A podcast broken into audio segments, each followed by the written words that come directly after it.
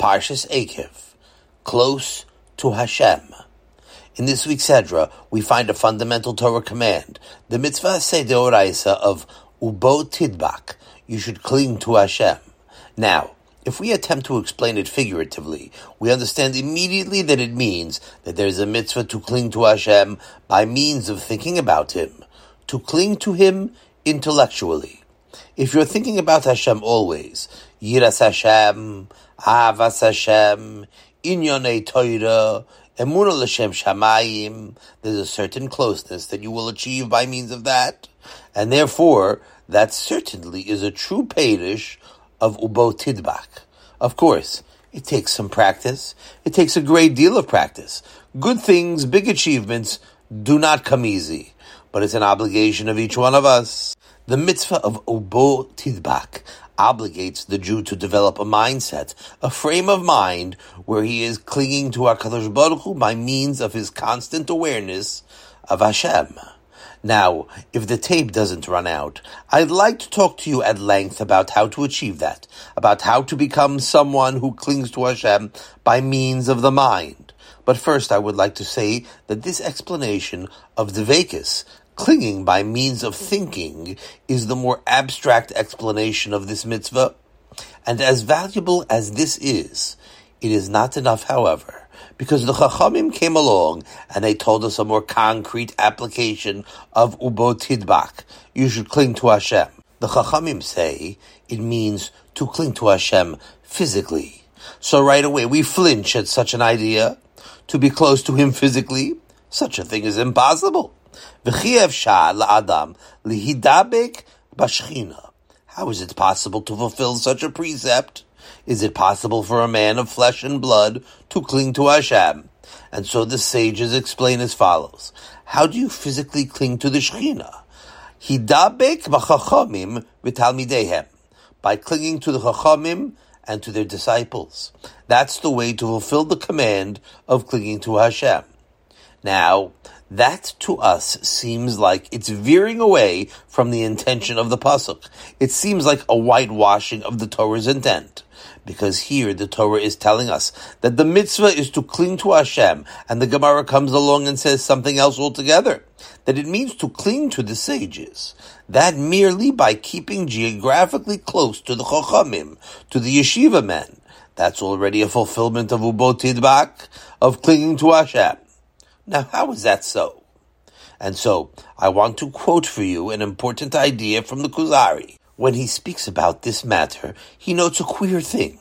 When the Torah describes how the Jewish farmer brings his bikurim, first fruit offerings, to the Beis Hamikdash, so it says that when he hands the basket to the Kohen, he makes a declaration. Higadati hayom laHashem elokecha ki bati el. I declare today to Hashem, your God. But the Kuzari says that it's a queer way of talking. I declare to Hashem, your God. The farmer, a frum farmer, dissociates himself from Hashem and says that it's only the Kohen's Hashem, your God. What kind of expression is that? A similar thing we find by Shaul HaMelech.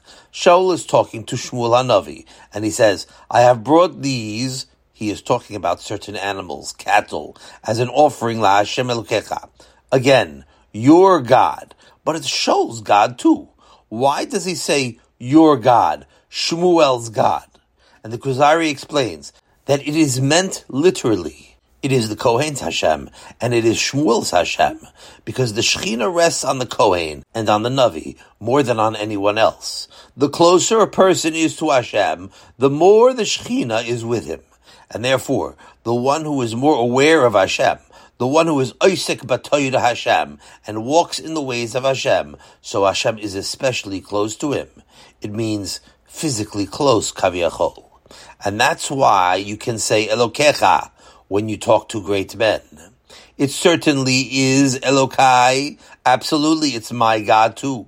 But we cannot ignore the fundamental truth that it is more Elokecha, it's your God, even more, because He is with you he is especially close to you.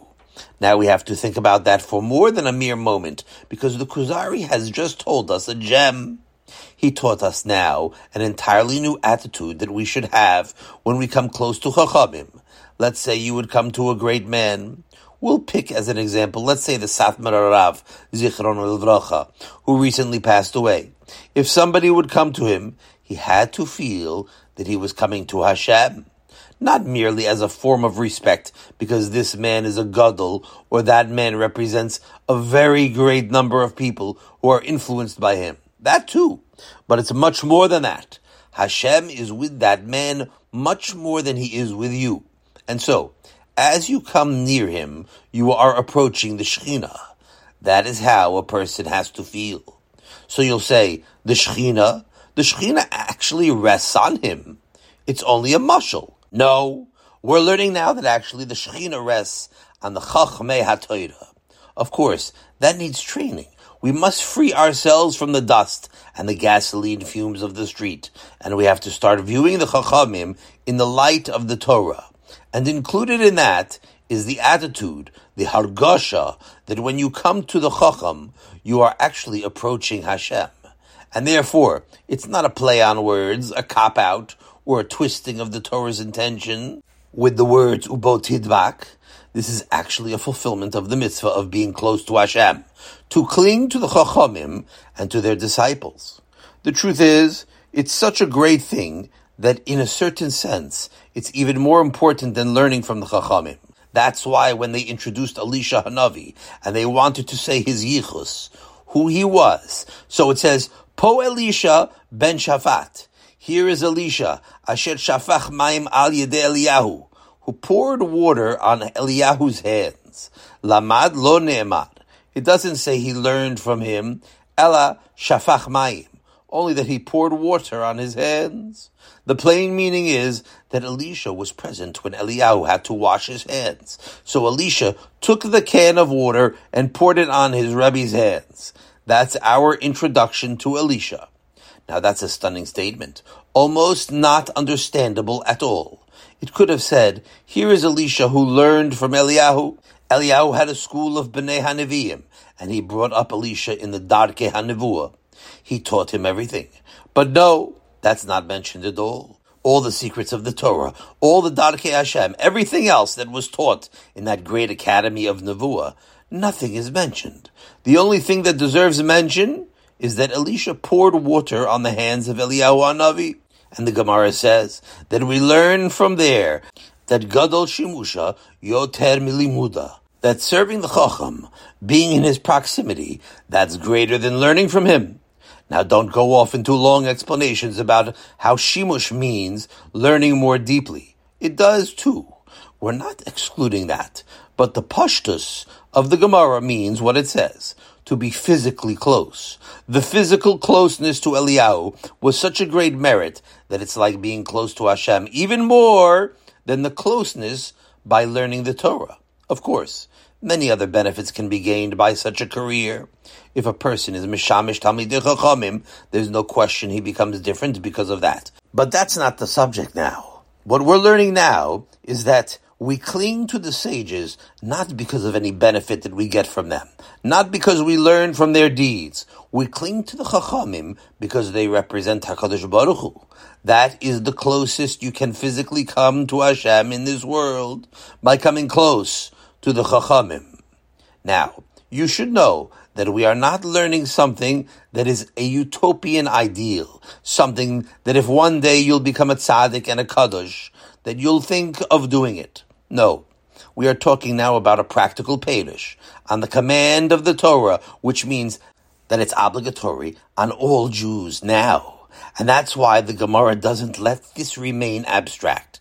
It gives us concrete examples of how this is carried out in practice. Let's say you're looking for a wife. Le'olam yisa adam bat talmid chacham. So try to marry the daughter of Talmid Chacham. Gemara Pesachim. Not because she is so important. She's a little girl still. But because of her, you're going to be connected with her father. That's the way you'll be able to associate with him. Otherwise, when will you come into his house? When will you sit at his table? So become his son-in-law. It's not so easy, but you have to try. You have to exert yourself to marry the daughter of a Talmid Chacham. Of course, It wouldn't be a compliment to her if you tell her you're marrying her because of her father, but that's the truth. There are other reasons too. Could be she's quite a prize herself, but this is one of the more important reasons. That's your link with her father, and that's how you're going to cling to Hashem. There's other ways. Yasi bito Talmid chacham. If a man wants to join a talmid chacham to himself, so he can marry off his daughter to a chacham, to a good kollel man. So now your son-in-law will come to your house, and you'll be frequently in company with him. You'll talk with him. You'll eat with him. And now you're fulfilling the command of the Torah to cling to Hashem. Now we'll say also, I'm adding my own words to the Gemara, that a woman herself should try her best to marry the Talmid Chacham. If she can do it, it's wonderful, because that way, she'll enjoy the company of a Talmid Chacham all of her life. Now all these things, they're not merely good advice, it's that too, but it's a command. Whatever you can do to become close, look for opportunities. To attempt to join them in every manner possible. Rambam Deus. As much as possible, to walk with them, to ask them questions, to sit with them, even to eat with them. Im He should attempt to eat together with them. The Rambam says this. You see a chacham sitting somewhere, at a chasana or pidyon ben. It's a golden opportunity. There's a seat right next to him. Seize it. Snatch the opportunity. You're not interested in being there right now. You don't know the Baal Simcha, but act like you belong so, so that you can sit next to the Chacham for a few minutes and fulfill the mitzvah.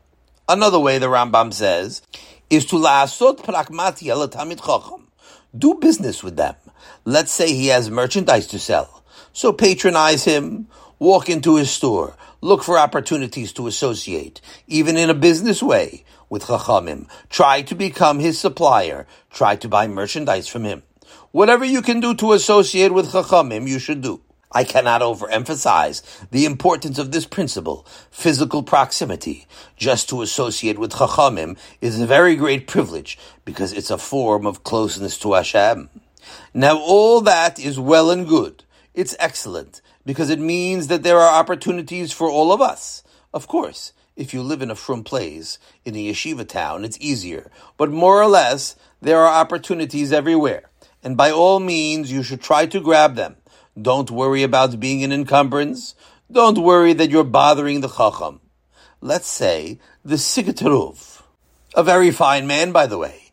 I know him personally. A very fine man. He's a busy man. He's learning all the time. He's answering shilas too. But still, you want to fulfill the mitzvah of Ubo Tidbak. So you'll tell him, I heard Rabbi Miller speak, so I want to get close to you. He says, I don't have much time. So you'll say, maybe I can carry your talus to your beis medrash. Maybe I could do that for you. I don't need it, he says. I carry it myself. But you beg him, please, Rebbe, do me a favor. Let me carry your talus. So you're walking behind him. What are you doing? You're accomplishing a great achievement for yourself. I'm not a chassid, but I'm telling you, if you'll get that privilege to carry his talis, so you're now becoming closer to HaKadosh Baruch Hu. No question about it. I picked one person as an example. Baruch Hashem, we have Talmidei Chachamim today. We have Rosh Yeshivas. We have Yeshiva men. Exceptional Koilel Youngalite. Find ways and means of getting close to them. They don't have time to talk to you. But if you become useful to them in some way, you're mashamish talmidei chachamim. Hang around where they are. You have to know that it's a tremendous achievement, and therefore don't worry about becoming an encumbrance. Let them tell you, get away from here. You try your best to get close to them, because it means you're coming closer to HaKadosh Baruch Hu. But right now, however, we want to talk about something else. Another method of Ubo Tidbak which is of the very great importance. We're not by any means minimizing the ideal that I mentioned until now. The method of coming close to Hashem by means of attaching yourself bechol mine chibur to the chachamim. I'm not going to belittle that by comparison. However, there is another very fruitful and even more accessible career for achieving closeness to HaKadosh Baruch Hu. And that brings us back to what we said in the beginning of our talk that it's by means of a person's mind. his thoughts that he can best fulfill this mitzvah. The Chovos Halevavos, when he finishes the Shara Yichud, that's the opening shot. He begins Shara Bechina, the shot of examining the world around us. And he says, there's a big chiddush, something that's important for our subject. He tells us there that by looking at the world around us, that's the best way to clarify to yourself the presence of Hashem and to attach yourself to Him. Now, if the Chovos says that, and he knows his subject, so we have to pay attention.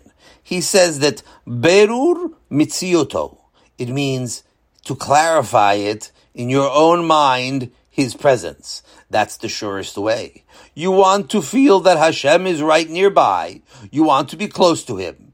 The ways we mentioned until now are excellent, absolutely. You fulfill the mitzvah of Ubotidbak. But the Chovos says that this method of seeing his presence in the world around us, that's the way forward. Because if you are aware of Hashem wherever you are, if you see him wherever you go, so you're close to him. And so we have to get busy and embark on the lifelong career of looking around us and seeing signs of HaKadosh Baruch Hu wherever we turn. Wherever we turn.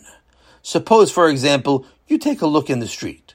There's a woman walking and a little boy is running after her. It's his mother. A little boy, two years old, is running. So instead of ignoring the whole thing, maybe you think, didn't Rabbi Miller say something about utilizing everything that we see in nature to become close to Hashem? And so you start thinking, where was this boy three years ago? Three years ago, he was in the Atlantic Ocean. Chemically, that's the plain truth. After all, he's mostly water. 80% of the boy is water, and the other 20% is air with a little bit of soil. Now, how did that combination of water and a little bit of air and soil come together to create a human body? A little boy is a perfect creation. He has ears and eyes and a mouth. He has teeth. He has legs. He has muscles. He jumps up and down. His heart is beating. He has kidneys. He has everything. How did such a complicated mechanism just come from the air and water?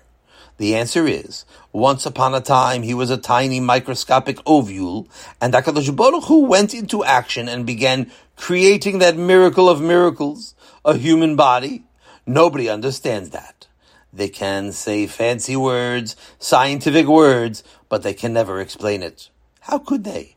It's a miracle. And so you're looking at a little boy and you see the hand of Hashem in the world. It's such a complicated matter that anybody who thinks into it can see Yad Hashem. Just with this proof alone, you could walk into the college and make a public protest. Shaitim! Fools! How is a person formed? Is it an accident? You have to be a lunatic to say that. Now this is something halacha l'maaseh. I'm giving you homework now not merely listen to me and then go home and forget all about it. You should do it. Tomorrow morning, you'll be on the street and you'll look at one of your neighbors, look at one of your neighbors and think, let's say he's 35 years old. Where was he 36 years ago? He was in the vegetable bin, in the vegetable store. His mother ate potatoes and other things, and this beautiful creature came out with a mind and eyes. It's a nace. He was made from potatoes. Where do people come from? Only from what their parents ate. Can you take potatoes, bananas, milk, and meat and transform them into a person? Nisei Nisim. And therefore, if you want to be close to Hashem, if you want to succeed in this program of Bechina, you have to train your eyes to do that. Every human being you see, you look at him and you're amazed at the handiwork of Hashem, and once is not enough. Every time we go out in the street, we have to use our minds, which HaKadosh Baruch Hu gave to us, and little by little, you learn how to recognize Hashem in this world. Now let's not stop here. Let's think a little bit more. This little boy on the street, imagine that he's eating a peach. Let's say his mother is coming out of the supermarket with a bag of peaches, and she gives one of them to her little boy. So you start thinking, why is it that this little person becomes hungry? Suppose you have a car and you're running out of gas. You keep on going and you get stuck in the middle of the highway and everybody is honking. You're stuck. You have to get out on the highway and look for a telephone. But this little boy, when his body needs more gas, so he gives a signal to the brain and it's running out of materials. It's a signal that urges him to find food, to replenish his materials. Mommy, can I have a peach, please? He says. That's a miracle. Next time you're hungry, think it over. Why are you hungry? It's an accident. Go into the colleges and say to the evolutionists, how did it happen that all living things, when they need food, they get hungry? I'll tell you why, it says. I know. I read their books and I know. They say it's like this. At first, they didn't have the sensation of hunger. Why should there be such a sensation? So it means like this. We'll take the evolutionists at their word. And so it means that there were animals or people, let's say, who at first, when they looked at food, were indifferent. Even though the body needed food, they didn't feel hungry at all. Others looked at the food when they were in need of calories and it was even nauseating to them. They couldn't look at it at all. There were all kinds of people, all kinds of accidents. What happened? After, let's say, thousands of generations. And of course, all the people during that time were being force fed by the government, so they shouldn't die out because you couldn't rely on their instincts. The police had to come and put pipes down their throats to force them to eat. And in the meantime, while they were being forced to eat, they were having babies. Another accident, by the way. Oh, the mothers hated their babies, of course. In the beginning, all mothers hated the babies. Why should the mothers love babies? It's an accident that just happened. But meanwhile, the mothers who hated the babies, they died out. And the accident mothers, the ones who loved the babies, those are the ones who survived and it just so happened that she was the one who accidentally also had the sensation of hunger when she needed replenishment of her materials. Of course, she met a man of the same kind, too. Otherwise, it wouldn't work. So she was that kind. And the man was that kind, too. And that's how they survived. Well, that's good for fools, for shaitim. But for us, it means only one thing.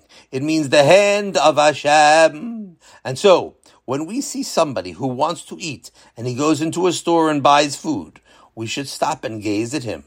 We are amazed. What's taking place here? Where did he get this wisdom of automatically feeling the necessity for replenishment of his resources? Did anybody tell him? Did a bell ring? Did a light go on over his head? Did a gauge somewhere have a needle and show him that the supply is running low? No, he feels it. And I'll add something more. Why does this little boy like peaches? Maybe he should like to eat dirt. Maybe he should like spoiled food. How is it that when something is rotten, putrid, he can't stand it? Why isn't that when somebody is hungry, he sees something rotten? Ah, that's delightful. Ah, the smell of a spoiled milk. It smells so good and rotten. He wants to dive right in and guzzle it down. Why is it that people run away from rotten food? There's an instinct in them to tell them it's dangerous. Is it an accident? The evolutionists say clearly it's a result of an accident. They say that there was a time when people and animals ate rotten things. They ate things that smelled bad, that looked bad.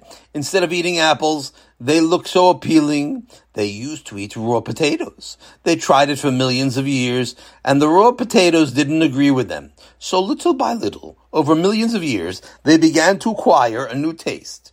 Not for rotten things, for other things. Of course. It's stupid. It's nothing but sheker v'chazov. And so, those who walk in darkness, they see nothing. They're blind and they're leading the blind, and therefore all they see is accidents. But the Am Hashem, those who want to fulfill the mitzvah of clinging to Hashem, they see just the opposite wherever they look. They see Hashem. And because of that, they're always looking for Him and always seeing Him. He's very close to them. Now, once you understand that there is a perfect intelligence, a boire oilam, who wants you to come close to Him by means of His creations, so your eyes open up and you begin to see Him on all sides. You see him on all sides. Of course, most people will just ignore this. When they go home, they'll forget all about it. It's just talk, they think. Ay, ay, ay. Is that a tragedy? It's a tragedy because this is the way. This is the best way to come close to HaKadosh Baruch Hu. The Rambam says that. He says it's the most effective of all methods because the wisdom, the design is so clear that it demonstrates as openly as possible that there is a great designer. I once saw an article in that Evolution magazine, the National Geographic. The National Geographic is devoted to evolution. There's one other thing that is devoted to. That I won't say in public. But primarily National Geographic is an evolution magazine. So in the article I saw there was a heading like this. The infinite design in nature. Infinite design. You know what that means? It means that all of them are Yordei Gehenim. Because if you see infinite design, who is the infinite designer? You of all people, the ones who went to the universities and studied all the information about how complicated every natural thing is, you should be the first ones to recognize the hand of the Creator. And you are the ones who are preaching it happened by accident? Blind men! Liars! And therefore today, the world is being held responsible more than in previous generations and us surely, especially if you heard this lecture tonight. So HaKadosh Baruch Hu holds us responsible. You should feel it's an obligation. We're expected to use our minds, to look around and say, yes, we recognize you, Ribbon Shalom. We see you so clearly that we actually feel close to you. If you walk by a plot of grass today, a lawn, you shouldn't waste such an opportunity. Besides thinking how beautiful the color is, how green is so soft on the eyes, and how it's such a nice thing to roll yourself in the grass if you're a child. But you're also thinking how the grass refreshes the atmosphere and how it holds the soil together so the topsoil shouldn't blow away. So you're already seeing the Yad Hashem in the grass. Now, if you want to do it right, you won't stop there. You're thinking now about how HaKadosh Baruch Hu planted grass all over the world as food for the grazing animals for sheep and for cows. And the cow uses that grass to produce milk. Milk from grass. Yes, from grass and water, a cow produces milk and cream and butter and cheese. And that's what milk is. Grass and water. Can you make cream and cheese or even milk from grass and water? If you did, you'd get a patent and you'd become a millionaire overnight. But the cow has it. He has that patent of taking grass and making it into all of these ingredients that we eat and enjoy. Now look at your wool suit. You're dressed in grass. What? It's not grass, it's wool. A sheep eats grass and turns it into wool. That's a tremendous procedure. It takes grass to chop it up until it's shiny and change the chemicals around and the molecules around in such a way that now it comes out in the form of wool on the sheep's back instead of grass. Grass should grow on a sheep's back. If he eats grass, grass should grow on the back, not wool. A tremendous thing. You have to realize it's a miracle. You heard this before? You know all about it. You have to hear it a thousand more times to appreciate the tremendous nace and hearing it is not enough. You have to do something about it. You have to study creation and see the creator all the time. You look at a man and he has two eyes over here by his head. But there is not just eyes, just two holes in your head so that your brain can see out. It's a marvelous contraption, the eye. Two perfect color cameras that can focus for distant scenes and for close scenes. Immediately, they can change focus from far off to close by and they're taking pictures every second. And how would they take pictures? It's a real camera. Instead, there's a dark chamber, and inside there's a negative in which that picture registers. And these nerves in the retina bring the picture to the brain. Two such perfect cameras that are unmatched. Nobody in the world has manufactured cameras that work as efficiently as these two eyes. So it means that every time you look at someone's eyes, you're reminded of the Creator. You're walking on the street and you see your neighbors coming towards you. Look at his eyes. They are demonstrating there's a plan and purpose in the world. They are demonstrating that HaKadosh Baruch Hu is right here. It's his handiwork after all. As open as can be, we see the Yad Hashem in the world. And it's with no end. It's crowding in on you from all sides. You walk outside and you see the leaves on the trees. If you know something, a little bit about science, you know how complicated a leaf is. It's amazing how complicated a leaf is. A leaf is a whole block of factories. It breathes in carbon dioxide from the air. It breathes in moisture from the air. And it takes in sunshine too. And it takes together all of these things and it needs it together and it makes out of it materials. Yes, the leaf is making materials. There's machinery, microscopic machinery. In every leaf, that's producing material. And then it sends the juicy materials through tiny little channels to the stem of the leaf and into the branch of the tree. It goes into the trunk and it becomes wood. It becomes root. It becomes leaves again. And eventually it makes blossoms with nectar to attract the bees in order to pollinate the plants. And then a fruit grows. And that's the work of the leaf. Now the leaf is spread out. The leaves on a tree are thin, very thin, but they want to cover as much space as possible. If you take all the leaves on one tree, it will cover an entire city block. Imagine you have a breathing space in contact with the air, a whole city block. You see the tree is doing tremendous work, and every leaf is like that. Every leaf is in contact with the air. That's why some leaves have irregular circumferences. They're not round and smooth, but irregular. An irregular shape, in and out.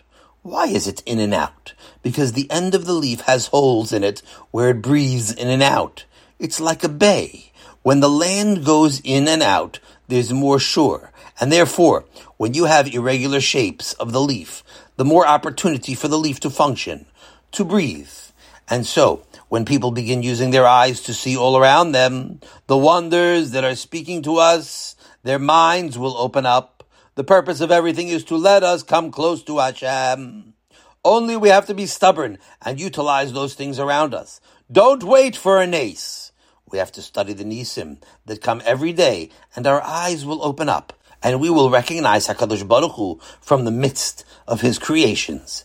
And it's waiting for the people who are willing to invest a little bit of time. And if you'll think five minutes a day then these secrets will begin to become apparent to you, and it's going to change your life. If you'll do it. Now, if you'll do it, your lives will be different because you'll begin to see that there's no way out except to recognize that the Yad Hashem in the world is everywhere. It's Melok Haaretz Kavoidoi. The world is full of His glory. Wherever you look, you see His Nisim and Niflais everywhere. And we have to marvel at it. Always to be excited never to be deadened by insensitivity because of habit, not to listen to the foolishness of the world, not to be stampeded by the herd of silly, unthinking animals all around us. We must be stubborn in our clarity of logic and always remind ourselves of Nisim and Niflois around us. And that's how we, all of the same people who want to be close to Hashem, if we apply our minds, will arrive at the realization that we're looking at Hashem almost as if we see him. He's right here. He's just around the corner. And that's an important part of our career of coming close to HaKadosh Baruch Hu. Of course, we never forget the first explanation, the obligation to come close to the tzaddikim, the Talmidei Chachamim, where the Shekhinah rests more than anywhere else. But at the same time, we come close to the Shekhinah by means of thinking about Him and seeing Him in the world around us. And those people who embark on this career in life are going to be rewarded in many ways. They're going to gain a firmness of conviction that nothing in the world can shake. They are ma'aminim on which they can build their entire future career of happiness. And in addition to that, HaKadosh Baruch Hu will say to them, because you strove to come close to me in this world, to see me as much as you could, so I'm going to reward you when the time comes. Lachazos b'noam Hashem. You will gaze at the sweetness of HaKadosh Baruch Hu and enjoy the splendor of His Shekhinah. That's the real Deveikus, and that's the real happiness. Because Oz v'chedva bimkomo, in His place, there's strength and joy. Where Hashem is, that's the greatest happiness. And the ones who came close to Him in this world, those are the ones who will be together with Him forever. Forever and ever you'll travel together with the Roichev Be'aravos, the one who rides in the clouds, and you'll enjoy the ride. Even more than if you would ride, let's say, in a stratosphere plane and go to visit far off celestial worlds. All that is nothing compared to the great ride in eternity at the side of HaKadosh Baruch Hu, because you fulfilled Vidav Kabo. Your nefesh will be tzruru b'tzror ha'chaim in the bond of everlasting life with Hashem. Forever and ever, you'll continue. Have a wonderful Shabbos. Let's get practical. Clinging every day. This week I will focus on fulfilling the mitzvah of and you should cling to Hashem by means of both ways that we learned tonight. Every day I will be neder. Look for one opportunity to become physically close to a Talmid Chacham. Even if it's in the slightest way, for example, just to sit near him. I will do it, and I will have in mind that I am fulfilling the mitzvah of becoming close to Hashem. Also, I will, bli neder, spend five minutes every day looking closely at Hashem's creations and study them carefully until I can actually feel the closeness of the presence of Hashem. And I will keep in mind that I am fulfilling the mitzvah of Ubot.